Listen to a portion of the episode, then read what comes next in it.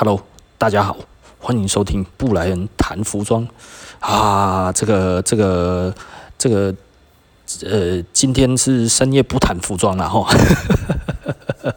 哦，前几天哦，其实哦有一个非常重要的新闻然后台湾的新闻。那我我难得讲台湾的新闻哈，但是我觉得这是一个非常严重的警讯呢。我觉得大家可以思考一下为什么哈。那我我们。选哪一个新闻来讲呢？就是那个富邦人寿寿险业哈，他们全面哈停止承揽新做的房贷，这是什么意思呢？呃，你仔细思考一下哈。当然，这个是寿险了，寿险有没有拿去做房贷？有，因为我们政府其实有有有有松绑这一个，它可以承揽这个业务哈，所以的确寿险它是可以去去承揽那个房贷业务的。那呃，富邦却不做了，为什么呢？哦，这个其实很很很有趣的一点哈。你看六年前哈，南山人寿退出房贷市场了哈。那富邦人寿哈，从今年的九月开始，他也不做这一件事情。那为什么他要做这一件事情？其实我我觉得对我来讲，当然我们永远哈都是以未来为照。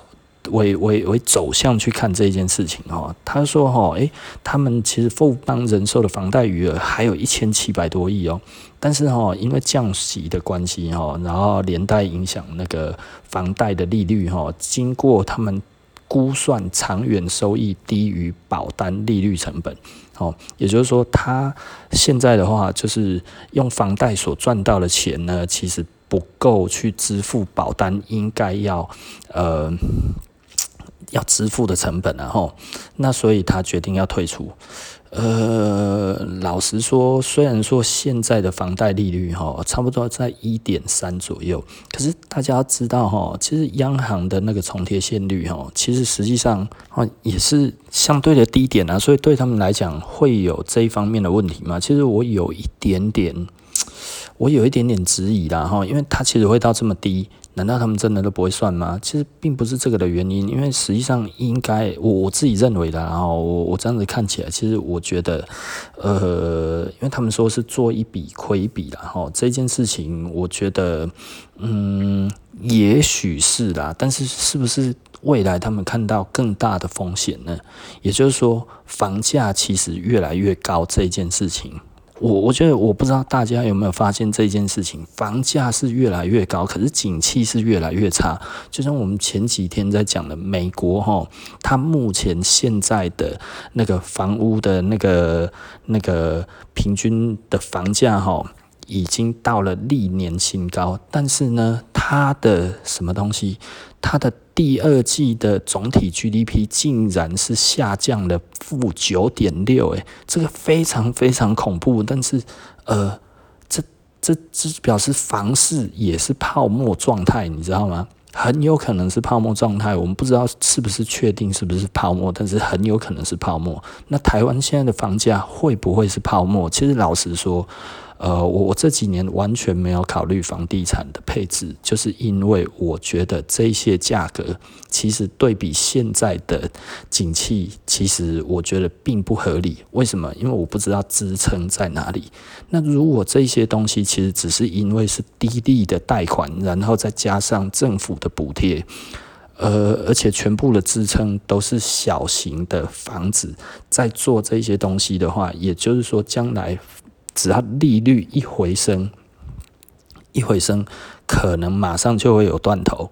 那有断头的时候，就会发生房价腰斩的事情。那如果房价腰斩了之后，像这一些保险公司，基本上保险公司其实是比较可怕的，就是它其实必须要完全清偿这些债务。你知道，它跟银行不一样，银行能博拍掉，你知道吗？保险公司是不能博拍掉的，所以。它其实必须要清偿到完 哦。保险公司是一个不一样的一个，这这可能我不知道我讲的对还是不对。但是其实保险业哈，它其实跟银行不一样。银行的话，它其实可能应该就我知道，它其实是做有限的清偿。但是呢，呃，保险业应该是做无限清偿哦。也就是说。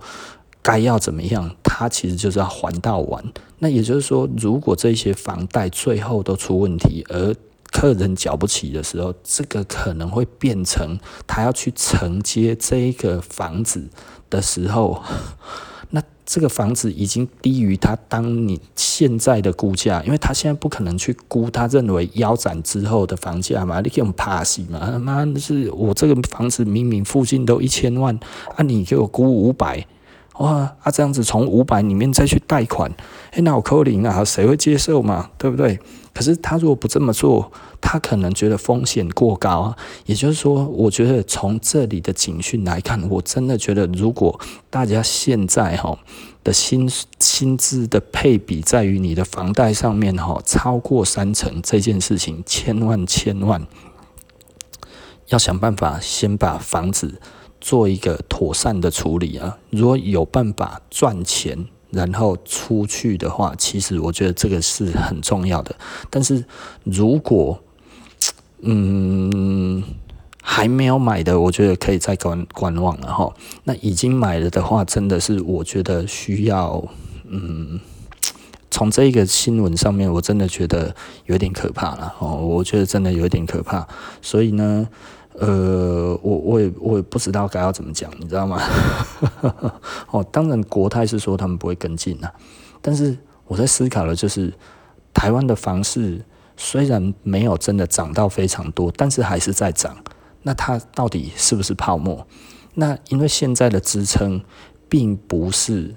很有钱的人在支撑，我现在看到的支撑其实都是因为我我们，如果你有认识一些中介，大家就知道，目前都是都是小的单位它在涨价，然后大的单位呢，它其实呢，呃，大的物件然后它其实都并没有。成交啊，它的成交是非常非常低的哦。所谓的高单价的那个房子的成交率其实是非常非常低，但是呢，小的那种呃自住啊，什么那一种两房啊，或者是那一种三房啊、小三房啊，然后大两房啊这一种的东西，其实都是很多都是呃，我我觉得贵的离谱了。那是不是没有那个价值？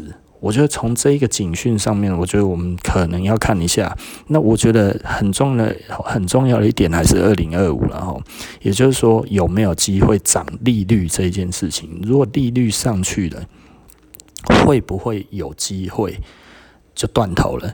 那另外一点，当然，如果利率上去，当然是全球景气复苏嘛。所以也许大家那个时候就会赚到钱。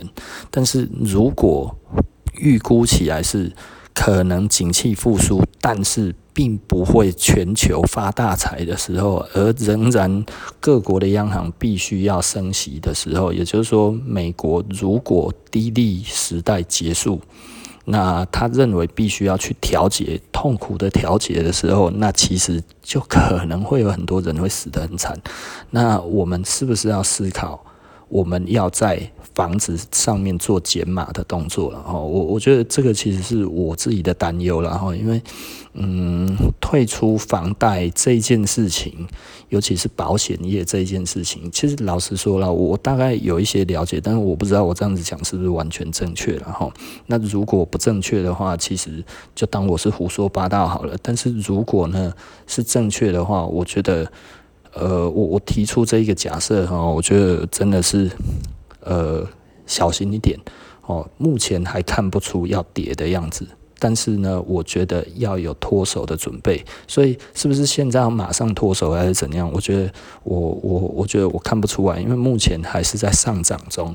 那上涨中的话，不需要去做出脱的动作。但是，当你嗅到感觉不一样的时候，比方说，哦，央行它要升息的，我觉得可能就要 差不多有风声，或者已经确定实施的时候，大概就要有一些动作会比较好。尤其如果你的那个资金哈。的配置在于房贷上面，其实非常占比非常高的话，超过三分之一的话，我觉得真的是要非常非常的呃考虑我所讲的事情，然后真的占比不要太高，我觉得最好是低于低于三成啊，甚至最好是在于一到两成这样子。至于你的收入的话，其实你就可以完全不用管我讲的话，因为其实。你也没差，对不对？懂我的意思，然后好，OK 啦。那其实这个是我们就是这一个礼拜哈，我我看到的一个我自己觉得很恐怖的一个地方了哈。那跟大家稍微分享一下，然后那希望我的担忧不是真正的，不是真正的问题，然后那我也希望我是只是乌鸦嘴而已，讲出来的东西是不会实现的。好，OK，那。今天布莱恩深夜不谈服装，就说到这里了吼。